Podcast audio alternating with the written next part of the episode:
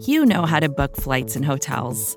All you're missing is a tool to help you plan that unbelievable travel experience. That's why you need Viator. Book guided tours, excursions, and more in one place. There are over 300,000 travel experiences to choose from, so you can find something for everyone. And Viator offers free cancellation and 24 7 customer support for worry free travel. Download the Viator app now and use code Viator10 for 10% off your first booking in the app. Find travel experiences for you. Do more with Viator.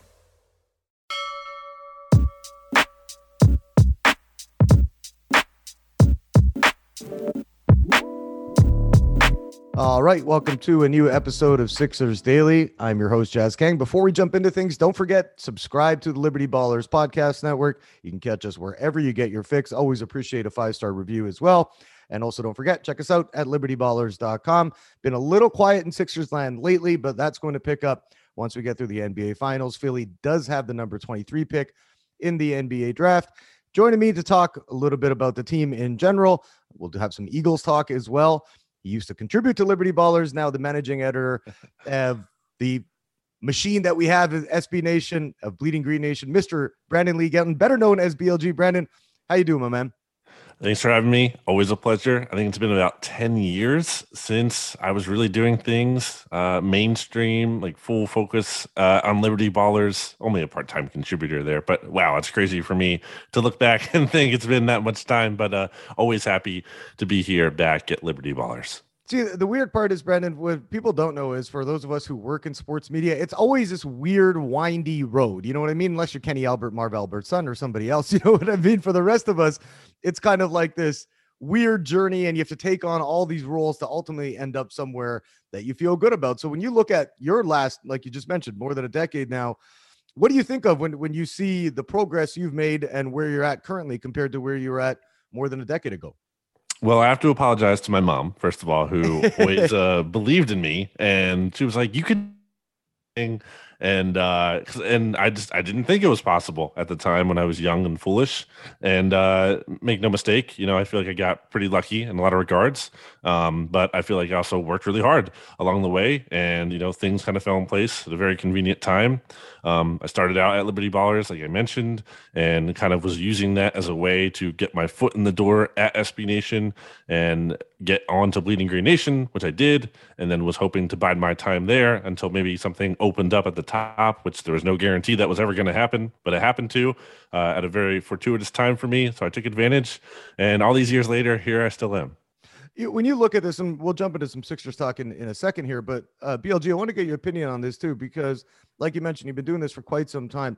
How has the sports media landscape changed over the past decade for you? Like, uh, how have the changes been in terms of how you cover sports and particularly the Eagles and Philly sports? Like, how, where do you think the biggest jump has been made in terms of looking at the sports journalism landscape?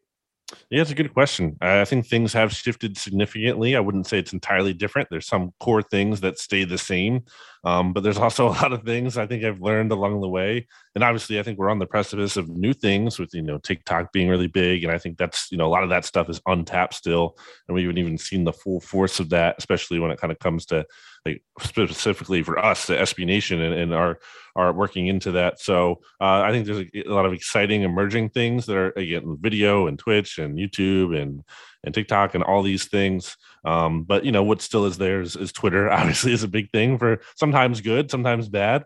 Um, and I think the passion is obviously still always there, which is great to see, um, and is, is, something that really excites you and keeps you invigorated covering uh, teams for so long. So um, a lot of good, I think, still to a lot of good things over the years that I've seen, and um, it's really kind of just been an interesting study in uh, fandom. I think over this course of time, in terms of like you know how do fans really interact, how do how do fans feel.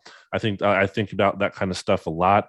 I think there's been a, a big shift towards homerism, which is, is fine in some ways, and and like and I get it because like being a fan, like that's part of it. You don't want to just like rag on the team all the time. But it's funny for people like us because you know I think we not to say we're like the big J journalist and we can't uh, have an opinion and, and can't have you know rooting interests and stuff.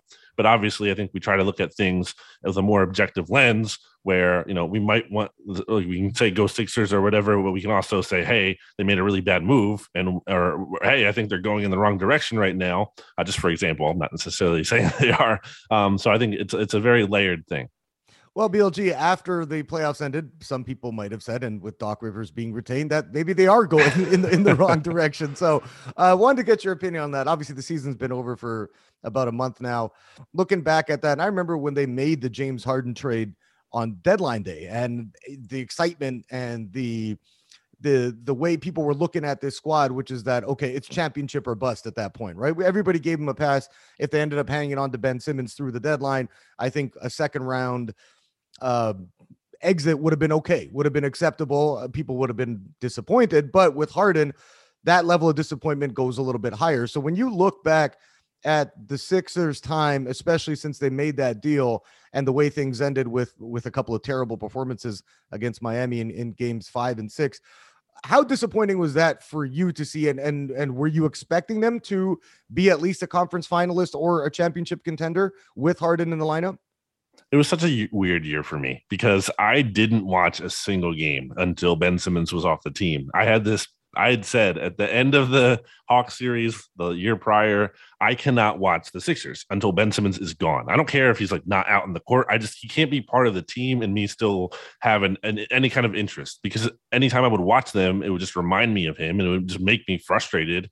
And it would make me frustrated that you know Joel Embiid and the rest of the team are out there performing, and this one guy is holding the team back. So I, I just couldn't do it. I made that vow to myself and that's like the first time I hadn't watched the Sixers in maybe 10 years plus, like with some kind of regularity. Um, so I was excited for the James Harden trade in part because, like, yes, I can finally actually watch the Sixers again and not feel super frustrated about it. And it was so fun when he he came out against Minnesota, and then there was the Knicks game, and he looked great. And I had I had been a big proponent of the Sixers trading for Harden the year prior. I really thought Embiid and him were going to be a great fit. I just thought they were going to unlock each other's games, and we saw that early on. And obviously, it just didn't really last.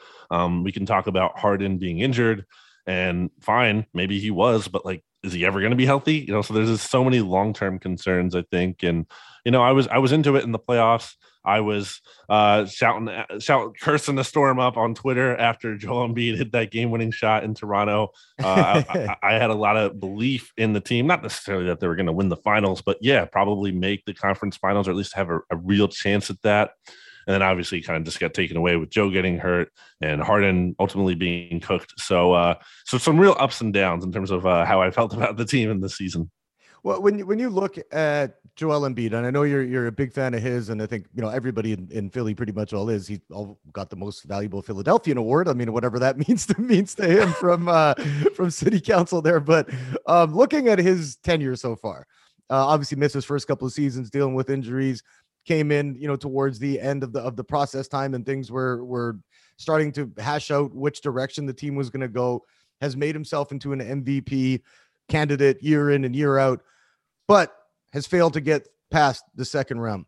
When you look at him and former Sixer Eric Snow talked about this recently uh, during an interview saying, Hey, even though he's 20, 28, big men do age a lot worse than than guards do. And you look at him, he might have three, four years left in his prime. Do you think he's getting frustrated at all? Obviously, I'm not saying that you're in his head, but when you look at the at the position that he's in right now, if the Sixers aren't able to elevate, right? Harden, we're assuming chances are very likely that he's going to opt in, sign an extension with the with the organization. But when you look at Embiid, do you think it's imperative that the Sixers show some progress over the next year or two? Otherwise, he might look at this and be like, look, I'm not going to be able to win a championship here and might want to move on. Absolutely. I mean, there's a precedent for that, right? It's not like players just stick where they are uh, super unhappy for long times. Um, it happens, I guess, sometimes too, but it's definitely not uh, the only outcome. And it's real unfortunate. I just, I guess I don't know where the path forward for the Sixers is. It's kind of just like hope, and hope is not a good strategy. And it's tough. It's, I think a lot of this is a result of all the mismanagement that went on and kind of just like the sloppy um, mishandling of you know the end of the Sam Hinkie era and and you know Bryan Colangelo and all the things he botched like all those things kind of add up it wasn't necessarily like there was one disaster move although there were some pretty bad moves with Markelle Fultz and whatnot and the Zhaire Smith pick. You know, you can kind of go on. Um, but all those kind of missteps that they took are adding up. And I think they're really manifesting now in a roster that just like isn't very good outside of Joel Embiid. And obviously Harden is still a, a good player. Um, but he's not, you know, the James Harden they really necessarily need him to be, especially with this contract looming. So it's it's just tough. I, I, can absolutely see why Joel Embiid would be frustrated. And not, not only that, I feel like a lot of Sixers fans could too. Not that Sixers fans would obviously ever be rooting to lose him, but like I think there would be a certain point here where it's like, yeah, I can't feel bad. I I don't blame Joe for wanting out because I, I what else is he supposed to do? Like he, he's trying to pursue a championship, and it's not looking like the path is clear here. It doesn't mean again it's not possible, but it's just not looking very like clear at all. Um, and maybe some things turn around. Um, maybe Daryl Morey is able to kind of make things work, but it doesn't feel great. And I'm all about vibes here, and the, the vibes are just not amazing. So it's I can't really blame him, and I do think he can reach that point. I hope it doesn't. When you look at Doc Rivers, Brendan, like obviously he has his fair share of critics out there and it's it's well deserved at this point right i mean yeah he won that title with with the celtics in 08 took him again to the final in, in, in 2010 and then we saw him botch ton of good teams with the with the lob city era with the clippers came over to the sixers after blowing that 3-1 lead in the in the bubble and we've seen the same type of things lack of adjustments lack of imagination lack of forward thinking when you look at daryl morey and the and the organization why do you think they're so uh, committed to keeping Doc around? I wish I knew. That's a great question. um, I haven't been like the biggest fire Doc guy, just from a standpoint of I really don't think the coach matters a ton. It matters definitely more than not at all. But you know, a, a coach can really only take you so far, maybe unless it's you're getting someone special. But I guess that's part of the argument to replace him, right? Is like, okay, we know what Doc Rivers is. I think, and that's I think part of the value that he gives you. If you're if you want me to answer your question, he gives you a floor.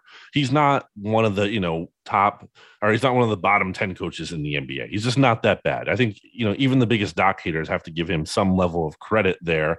Uh, you know, you look at their success in the regular season and whatnot and uh, that's ultimately not satisfying and good enough. And again, I'm not saying it should save his job, and it shouldn't because I think the, the Sixers should be aiming higher. They should be looking for someone who could potentially be better and special. And I guess at a very basic level, the the thing that I think about most is like.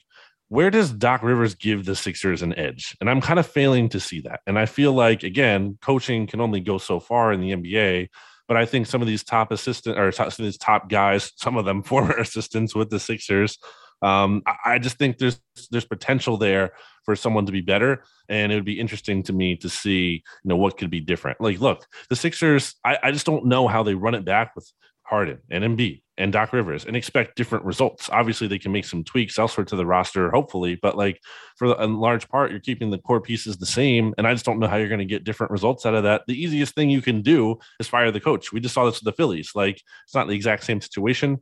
The Phillies fire their manager all of a sudden they go on a little run here. You know, we'll see if that lasts. But the point is, like, I feel like that's the first logical step you could take, and it isn't requiring this big change that you would have to do elsewhere. So I think it's just the easy move. I hope they hire Quin Snyder. I hope somehow that is something that exists out there, but I'll believe it when I see it yeah, I'm not going to hold my breath. And as you mentioned, we've seen, you know, Monty Williams make the finals. He's a former assistant under Brett Brown. We saw Ime Udoka doing that now with the Celtics. So again, if frustrating from a fan perspective that you got these guys who have shown that they're top tier coaches and you're kind of going with a retread who again hasn't done anything for a decade. Uh, BLG, I wanted to ask you this. I know you said you haven't didn't watch a ton of Sixers games after you know with with Ben Simmons on the roster, and why would you want to? Uh, the guy was a jackass. That's a topic for a different day. But you're looking at Tyrese Maxey. He averaged 17 and a half points this season. Looked great from where he was uh, compared to his rookie year coming in as a number 21 pick.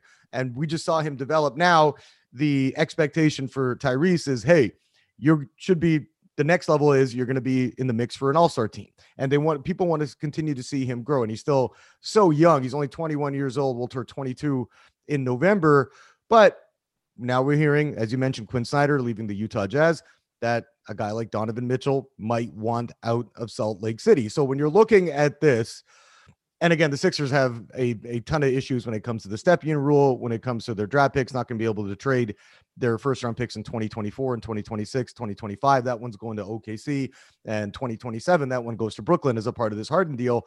But if you could find a way to maybe include Tyrese Maxey to get a guy like Donovan Mitchell, would you want to do that from a Sixers perspective? It has to be a clear upgrade. And I've never been the like the biggest Mitchell guy in terms of necessarily believing, you know, he's a one A, one B kind of mm-hmm. championship mm-hmm. player. Admittedly, I haven't seen enough Utah Jazz basketball to have like, you know, the best opinion on him specifically. But I think like taking a step back from a broader approach, I mean, Maxey should absolutely be, you know, on the table to be traded, but it would have to be some kind of, you know, significant move, some kind of clear move that takes you a step forward, not something, you know, that's going to be like lateral or close. And I don't know if that kind of deal gets done. Um, I, I believe in Tyrese Maxey a lot.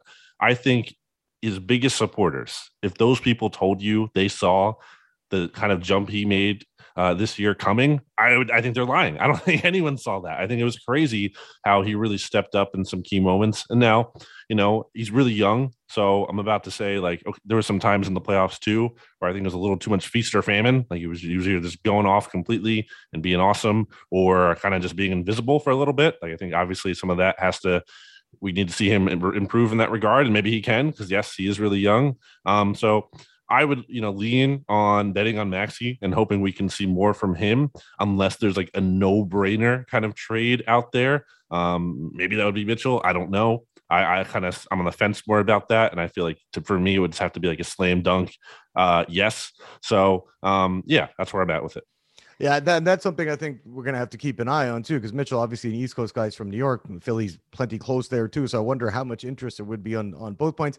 I'm with you. Haven't seen him really step up his game to be this alpha dog or one of the lead dogs on a championship contender. We've seen Utah have great regular seasons and then flame out mm-hmm. in the mm-hmm. postseason. He obviously has those issues with Rudy Gobert. So uh, again, I, I think Donovan Mitchell in the short run better player than Tyrese Maxey a year or two from now, three years from now, that might be up for debate. Uh, BLG, let's take a break here. I want to jump into some Eagles talk. They obviously had a very, very busy offseason.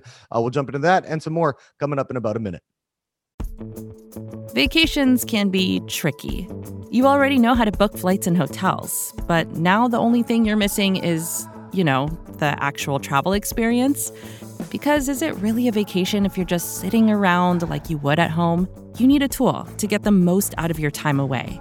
That's where Viator steps in. You can book guided tours, activities, excursions, and more in one place to make your trip truly unforgettable. Viator has over 300,000 travel experiences to choose from. Everything from simple tours to extreme adventures, and all the niche, interesting stuff in between so you can plan something that everyone you're traveling with will enjoy. Real traveler reviews give the inside scoop from people who already been on the experiences you're considering, so you can plan with confidence. Free cancellation helps you plan for the unexpected, and 24 7 customer support means you can travel worry free. Download the Viator app now and use code Viator10 for 10% off your first booking in the app. Find travel experiences for you. Do more with Viator. Another day is here, and you're ready for it. What to wear? Check. Breakfast, lunch, and dinner? Check. Planning for what's next and how to save for it? That's where Bank of America can help. For your financial to-dos, Bank of America has experts ready to help get you closer to your goals. Get started at one of our local financial centers or 24-7 in our mobile banking app. Find a location near you at bankofamerica.com slash talk to us. What would you like the power to do? Mobile banking requires downloading the app and is only available for select devices. Message and data rates may apply. Bank of America and a member FDIC. All right, we're back. BLG, we talked a little bit about the Sixers there before the break. Wanted to jump into your forte. As I mentioned, you are the managing editor at Bleeding Green Nation, one of our biggest sites at SB Nation. Looking at this Eagle squad, obviously surpassed expectations last season. Jalen Hurts came in, they made they made it to the playoffs, lost in the in, in the opener. But looking at this squad now, made a ton of moves over the offseason. But in Haason Reddick, who's, who's a, a, great pass rusher, although in my opinion a little bit overpaid. Um, did did convince Fletcher Cox to to take a pay cut, and then you're looking at the rest of the squad. AJ Brown coming in from the Titans, one of the best receivers in the game, joining DeVonta Smith, who I know you have a I'm not going to mention the word for, but uh, when you look at this this Eagle squad and you look at the moves Howie Roseman make Nick Sirianni obviously in, in charge there in terms of being the head coach when you look at this squad and, and training camp still a couple of months away, how do you grade the Eagles offseason for what they did leading up to week one? Yeah, I think it's like a A, like even A, uh, A minus. It's in that territory. It's hard to hate too much of what they did. I point to the Fletcher Cox re-signing, giving him 14 million as an obvious unforced error and misstep. Um, I think resigning Derek Barnett wasn't the greatest thing. I know the money isn't a lot, but still, I just don't love that move. Um, but if we kind of look at those two things as the worst things, and then we look at okay, they got Jordan Davis, they got an extra first round pick next year from the Saints. Oh, and, and also a second in 2024 as well. Um, uh, Nakobe Dean, they got him on day three. They added AJ Brown, one of the best receivers, arguably a top 10 receiver in the NFL. Uh, I have to give it to Howie. Thought he had a really good offseason. He improved the team in a number of ways. You're never going to have a perfect roster. So, yes, they still have a hole, an obvious hole, or two of them at safety. Um, but, you know, they, they have some guys there that might be able to step up and might be able to get by with that. And if the pass rush, which should be improved when you're adding Haason Reddick in there, um, I, I, do think you know that make, could make life easier on the back end a little bit. And obviously the corners are pretty good with Darius Slay and now James Bradberry here as well. So all around, you know, Howie Roseman uh, has gotten a lot of criticism and a lot of it has been deserved. But I think he's done some of his best work when people have been criticizing him as opposed to the other way around. So uh, kudos to Howie and kudos to the Eagles front office for making a lot of this happen. Well, when you look at the at the DeVonta Smith, AJ Brown dynamic, obviously, like you mentioned, AJ Brown, one of the one of the best receivers in the game, and DeVonta Smith showed a ton in in in his rookie year. When when you look at at those two together, are you worried at all about some dynamic that might affect DeVonta Smith's development? Having AJ Brown there, are you pretty confident this this is going to work out? I'm pretty confident, and obviously, maybe I'm extremely biased towards DeVonta Smith, as you alluded to. But um, I mean, just it's one day of OTA practice, but just already, you know, DeVonta Smith looked really good and just in sync with Jalen Hurts, whereas AJ Brown and uh, uh, Jalen Hurts weren't quite on the same page. And again, I don't. That's not like a, a cause for alarm. It's the first OTA practice. Um, you know, those guys have a lot of off season still to work on their chemistry and timing and everything. And it was only like an hour of practice anyway, so that's a small sample. But uh, I, I do think DeVonta Smith is going to be really good. I think he is being underrated. I forget the number. I think it was something like 38 players were targeted more than DeVonta Smith last year in the NFL. And that just doesn't make any sense to me because he is a really good player. I always like to bring up how, not really like to, but I do bring up how he didn't even have a target really in the first half of that Bucs game uh, in the playoffs. Mm-hmm. It was until like like less than two minutes remaining in the first half. Like that's insane. Like what are the Eagles doing? They clearly didn't force feed him the ball enough. I hope they kind of learn from that. I think AJ Brown being here will, you know, kind of take some of the better corners off of DeVonta Smith at times. And if not, if they're going to keep the better corners on DeVonta, then great. AJ Brown's going to have some big opportunities. So uh, I, I, expect big things out of both of those guys. It'll be interesting to see. Like the bigger question here is, you know, how is this offensive philosophy going to change? Because we saw last year Eagles' heaviest passing team in the league until they had to pivot to being the heaviest run team after they realized the passing wasn't really working for them. I don't think they want to be a, a run the football team all the time. Uh, ideally, I do think they want to see Jalen Hurts kind of prove that he can kind of lead this team with his arm more, especially with a potential contract extension looming for him down the road. So it's going to be a big test for Jalen Hurts, and if he can kind of handle that extra responsibility. Yeah, I wanted to jump into him next. Like you, you look at him, and I'm a, I'm a 49ers fan, so I've had to go through the Jimmy Garoppolo experience, which is of tons of highs and a tons of lows. Although, again, a Super Bowl appearance and an NFC championship, can't complain about that in the bigger picture, but you can if your team hasn't won in 27 years. So looking at at Jalen Hurts, uh, you mentioned him had a, had a good year last last season, 16 touchdowns, uh, just nine picks, completed over 60% of his passes. But again, a lot of inconsistency there. Now he has the weapons, right? You mentioned AJ Brown. We talk about DeVonta Smith. They got Dallas Goedert, all these guys there that are going to make his life easier. But when you look at what you've seen from him over his first couple of seasons in the league, are you confident he could be the guy to lead the Eagles on a deep postseason run? I'm really not yet because I mean I I always boil it down to this. So maybe if you've if you listener if you've ever heard me say this before, sorry for being repetitive. But my thing with him is like, who are the good quarterbacks slash good teams he's beaten? Because I think you point to like Matt Ryan or Teddy Bridgewater being like the, the best quarterbacks he beat last year. The Saints were nearly a playoff team, but they were starting Trevor Siemian when he played them. like, yeah. like he has not gone out. And I know quarterbacks don't play each other directly. It doesn't work like that. But still, like he has not gone up against a top quarterback and outperformed that player. And specifically, just let's just, just take it in the context of the division. Like when he's gone up against the Cowboys, the Eagles' biggest rival, just gotten blown out both times. And that's pretty bad. And that's pretty annoying for Eagles fans. So I just think he needs to prove that before I can believe he's going to go out there and do that. And look, I like Jalen Hurts. I really do. I, I'm skeptical about him. Absolutely. That does not mean I hate him. I like him. I think he's very likable, rootable. He's all the intangibles. I just kind of question like if he has the passing ability, uh, uh, the, the ability to do that at a high level to be that kind of franchise guy. And I hope he does. I hope he kind of proves me wrong and he works out but I'm not going to just believe it until I see it. Where do you think he has to take the biggest step in his game, BLG, when you look at his development and in order to maybe answer those questions, like for people like you and and, and plenty of others out there who are like, we got to see more from him. Him, where where do you look at the one aspect of his game he really needs to improve in order for him to take the next step in his career? So the past two years, he's held the ball longer than any quarterback, and I think some of that is you know he's obviously blessed with the athleticism and mobility to kind of make plays with his legs. So naturally there's he's not he's never going to have the fastest release in the NFL and that's fine. He doesn't have to be that but he has to be somewhere above the slowest release in the NFL because I think some of that is a product of not seeing the field well and not processing quickly and not making good decisions. And now Jalen Hurts has talked about how he's been in different offensive systems which I don't love him making that comment like let other people make the excuses for you but whatever. Um, there's some validity to it and uh, maybe there is something to him kind of being more comfortable in this offense year two of being with Nick Sirianni and Shane Steichen and figuring things out. I think I saw some of that in the OTA practice that Eagles had last week. He was kind of making some quicker decisions, which is encouraging to see. But you know, he really hasn't utilized the middle of the field, which is a problem. Like it's a big area of the field, and he just hasn't really been able to kind of do that yet. So I think kind of being able to make those quicker decisions, that's going to be key for him. Again, it does not have to have the fastest release in the league, but it has to go from like bottom of the league to somewhere above that. And I think that'll go a long way in uh, improving his game. I got to ask you this, BLG. If they had the opportunity, let's say, or let's say you were Howie Roseman, you got to be the Eagles GM for a day. Would you rather have Jalen Hurts, and this is just for one season only to try and win a Super Bowl next year or next season?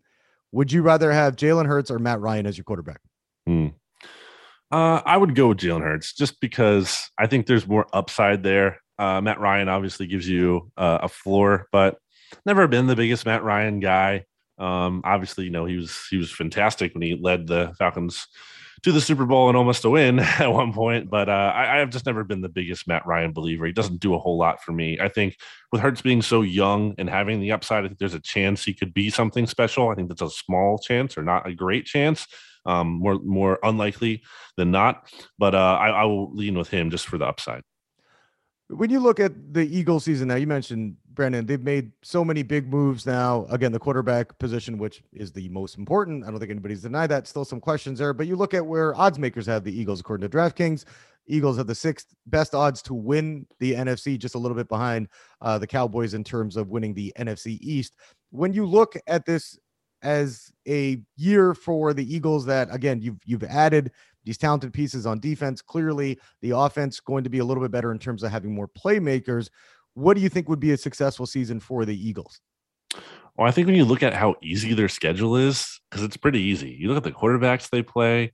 Um, it's it's gonna be pretty disappointing if they don't get to like 10 wins because like I, I just I, again go through their schedule, pick out the wins and losses, and even if you're really negative on this team for some reason. I just don't see how you're like getting them at only like eight wins, seven wins. Like I, I don't even know the situation where like it's this isn't like most teams where okay, you know, they lose their starting quarterback, it's a lost season. They're only going to win four games, five games, whatever. Again, with Gardner Minshew, even with him, uh, you, uh, like, uh, you put, project him as the starter, and you look at their schedule. I still think they're winning like eight games, nine games or so, maybe even ten.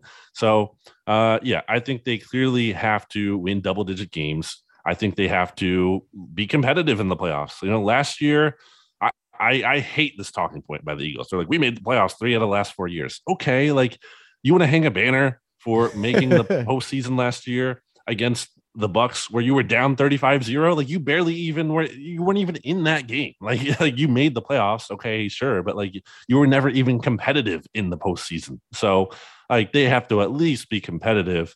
And I'm not going to say like they need to win a playoff game because let's say, you know, it's like 20 to 20 and they're going into overtime and uh, you know the other team hits like a 59 yard field goal. It's like okay well it's the season's a failure because it was it came down to the wire. Like no it's not about that. I think we'll know it or we'll see it uh, we'll know it when we see it.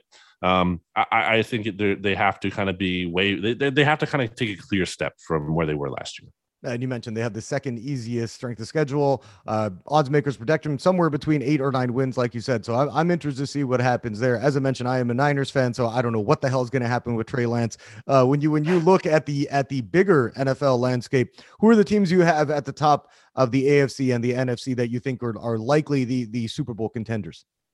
I will be a sucker for years and years to come when it comes to the Chargers. I know the Chargers burn everyone every year, but I believe in Justin Herbert. I think the talent there is real. I think they've had another good offseason. I'm worried about the right tackle position, but whatever. Maybe they can figure that out somehow before the season comes around. Uh, I believe in Herbert too much. I, I think he is going to break through. I know it's a tough division with, you know, Russ and Mahomes and Derek Carr there. Um, but I, I, do believe in Herbert, so I like him a lot. And in the NFC, um, you know, look, the Tom Brady is still a problem. Aaron Rodgers is still a problem. Those are still very much the guys at the top of this conference. Um, you know, maybe we can see a team break through. Like you said, I have no idea what to make of the Niners. Like Trey Lance could be maybe a sensation. He could also be terrible. Like I think there's uh-huh. a wide range of outcomes there for San Francisco. So don't really know what to make of them. But uh, I think it's open. I think the point is, especially in the NFC, it's open. Obviously, the Packers and Bucs again are at there at the top. They're there. They're scary. But beyond, like after that, and the Rams, of course, can't forget the defending Super Bowl champs. But you know, I don't think the Eagles are like so far off that they can't kind of make a run at those teams. Again, I'm not going to give them the benefit of the doubt until I can see them beat the good teams, but they're in position to make a jump and potentially be able to do that. That's funny. Uh, BLG, you mentioned the division that Herbert plays in. You said Derek Carr. You said um, Russell Wilson. He didn't mention mm-hmm. Patrick Mahomes, of course. Yeah. So, but right. uh, um, looking at this, let's jump into a little bit of personal talk with you. As I mentioned, you, have been you've been uh, a part of the BGN family for quite some time. Rejoined it in in in 2017 and kind of taken things from there.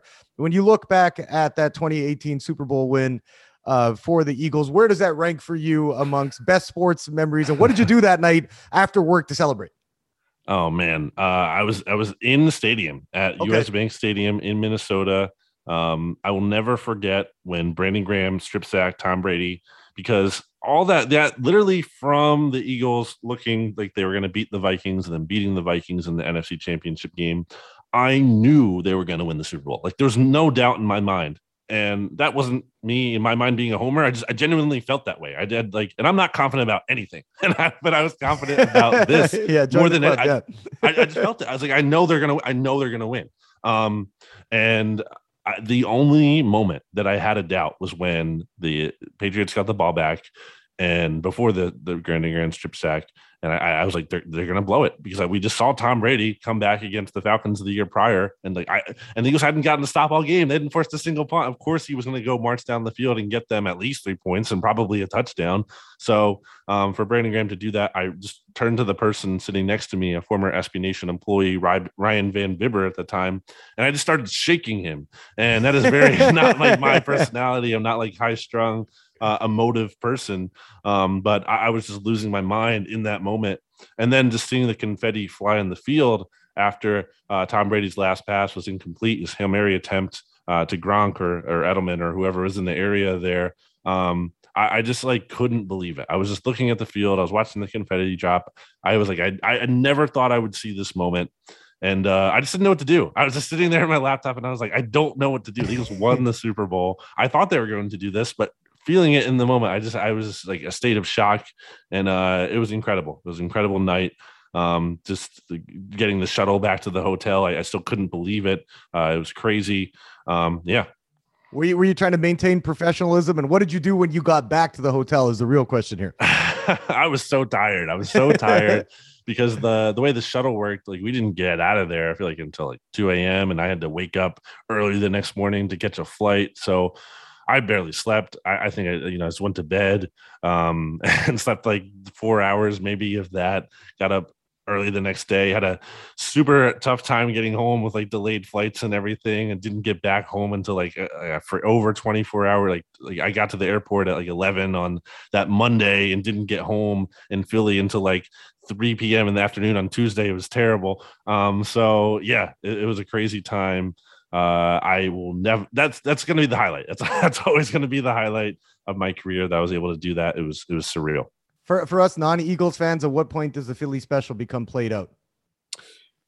That's a good question because I really do think the Brandon Graham strip sack, like that, to me is the bigger play that people like. It doesn't get enough love. Yeah, like the Philly special is the glitz and the glam, and obviously it's it's a pretty like epic moment because it's it's fourth and goal. Um, they're going for it. They call this trick play. Like there's a lot of stuff there that I get it, but but yeah, I, I think it is just a little overplayed, um, a little bit, not you know, not, not, entirely. There's obviously a lot of value there, but um, but yeah, to me, I always hold the Brandon Graham strip sack way much more uh fondly. All right, some personal questions for you, BLG, before you wrap up here. You're a big Survivor fan. I want to put you on yes. the spot. Name the first three winners of Survivor. Okay, so obviously Richard Hatch in season one. Mm-hmm. That's uh, Tina, I believe, in season two. Was that the uh, Outback Australia? Yeah, I was I was cheering for Colby in that one. By the way, I, I really okay. wanted him to win. But yeah, you're right. And what about season three? And three was Vecepia. Vecepia is okay. It's Ethan. Ethan's own, right? That's uh, oh, yeah. What am I thinking? So you missed it. You missed that one. Yeah, oh, sorry, I'm thinking four. four. Yeah, yeah. My bad. That's still, hey, yeah. that's still pretty impressive. That's still pretty there we impressive. Go. Would you ever want to go on Survivor? No, I don't think I, I, don't think I can. It's it's too bad. How could I do that? You know, how could us, you know, in our, our sports? I couldn't imagine being away for like for like what, like whatever, like a month, over a month, um, uh, away from like sports news and stuff. Uh, so probably not. But uh, I, I think about it from time to time, but probably not. Yeah, that shows how, how, how as much as it's fun what we, what we get to do, but how big of losers we are because we can't yes. live without sports. I'm not looking forward to like once the NBA uh, the free agency ends and then we get into that lull between basically mid July and then as you get into training camp, that's like the worst part of the year for me. I wish I was a bear who could hibernate during those weeks because I, I I miss sports uh, terribly during that time.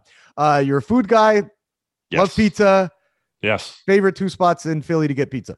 Oh man, I could, I could. This could be like a two-hour podcast. I, I could go talk about this forever. People ask me this question because they know I like pizza, and then I think they regret it because I just give them way too much. I'll keep it simple for you. I really do have a one A and one B in Philly. Okay, and like you can, and I could flip these on a given day. I don't really, you know, like one above the other. Um, I'll start with Angelo's. Everyone loves Angelo's. It's on Ninth and Fitzwater. That's like that's a very basic take. That's not like uh, creative by me at all, but it's great.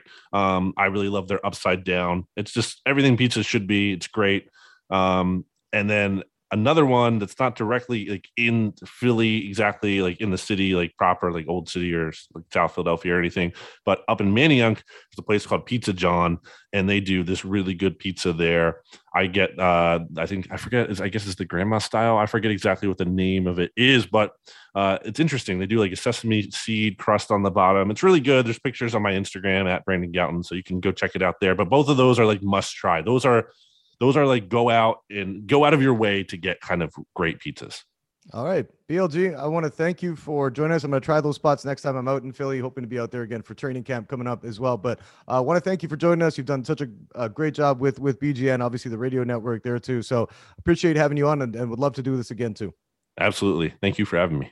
All right, that's Brandon Lee Gowton. He is the managing editor of our sister site at SB Nation, Bleeding Green Nation, covering the Eagles. There, you can catch him on Twitter at Brandon Gowton. That'll do it for this episode of Sixers Daily. As I mentioned off the top, don't forget subscribe to Liberty Ballers Podcast Network. You can catch us wherever you get your fix, and of course, always appreciate a five star review if you're inclined to give us one. Adil will be back with the Out of Sight podcast on Tuesday. I'll be back in the hot seat on Thursday, giving you a recap of Game Three of the NBA Finals. Also going to be touching base with Ricky O'Donnell. He covers the NBA for national basis for us at SB Nation. Going to be talking about what some of the Sixers options are with that number 23 pick. That'll do it for this episode. We'll catch up with you all next time.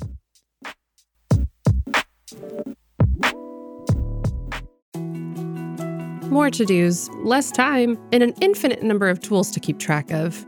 Sometimes doing business has never felt harder, but you don't need a miracle to hit your goals you can just use HubSpot because their all in one customer platform can make growing your business infinitely easier. Imagine this high quality leads, fast closing deals, wildly happy customers, and more benchmark breaking quarters. It's not a miracle, it's HubSpot. Visit HubSpot.com to get started today. Support for this show comes from Fundrise. Buy low, sell high. It's easy to say, hard to do. For example, high interest rates are crushing the real estate market right now. Demand is dropping and prices are falling, even for many of the best assets. It's no wonder the Fundrise Flagship Fund plans to go on a buying spree, expanding its billion dollar real estate portfolio over the next few months. You can add the Fundrise Flagship Fund to your portfolio in just minutes and with as little as $10 by visiting fundrise.com/fox. Carefully consider the investment objectives, risks, charges and expenses of the Fundrise Flagship Fund before investing. This and other information can be found in the fund's prospectus at fundrise.com/flagship. This is a paid advertisement.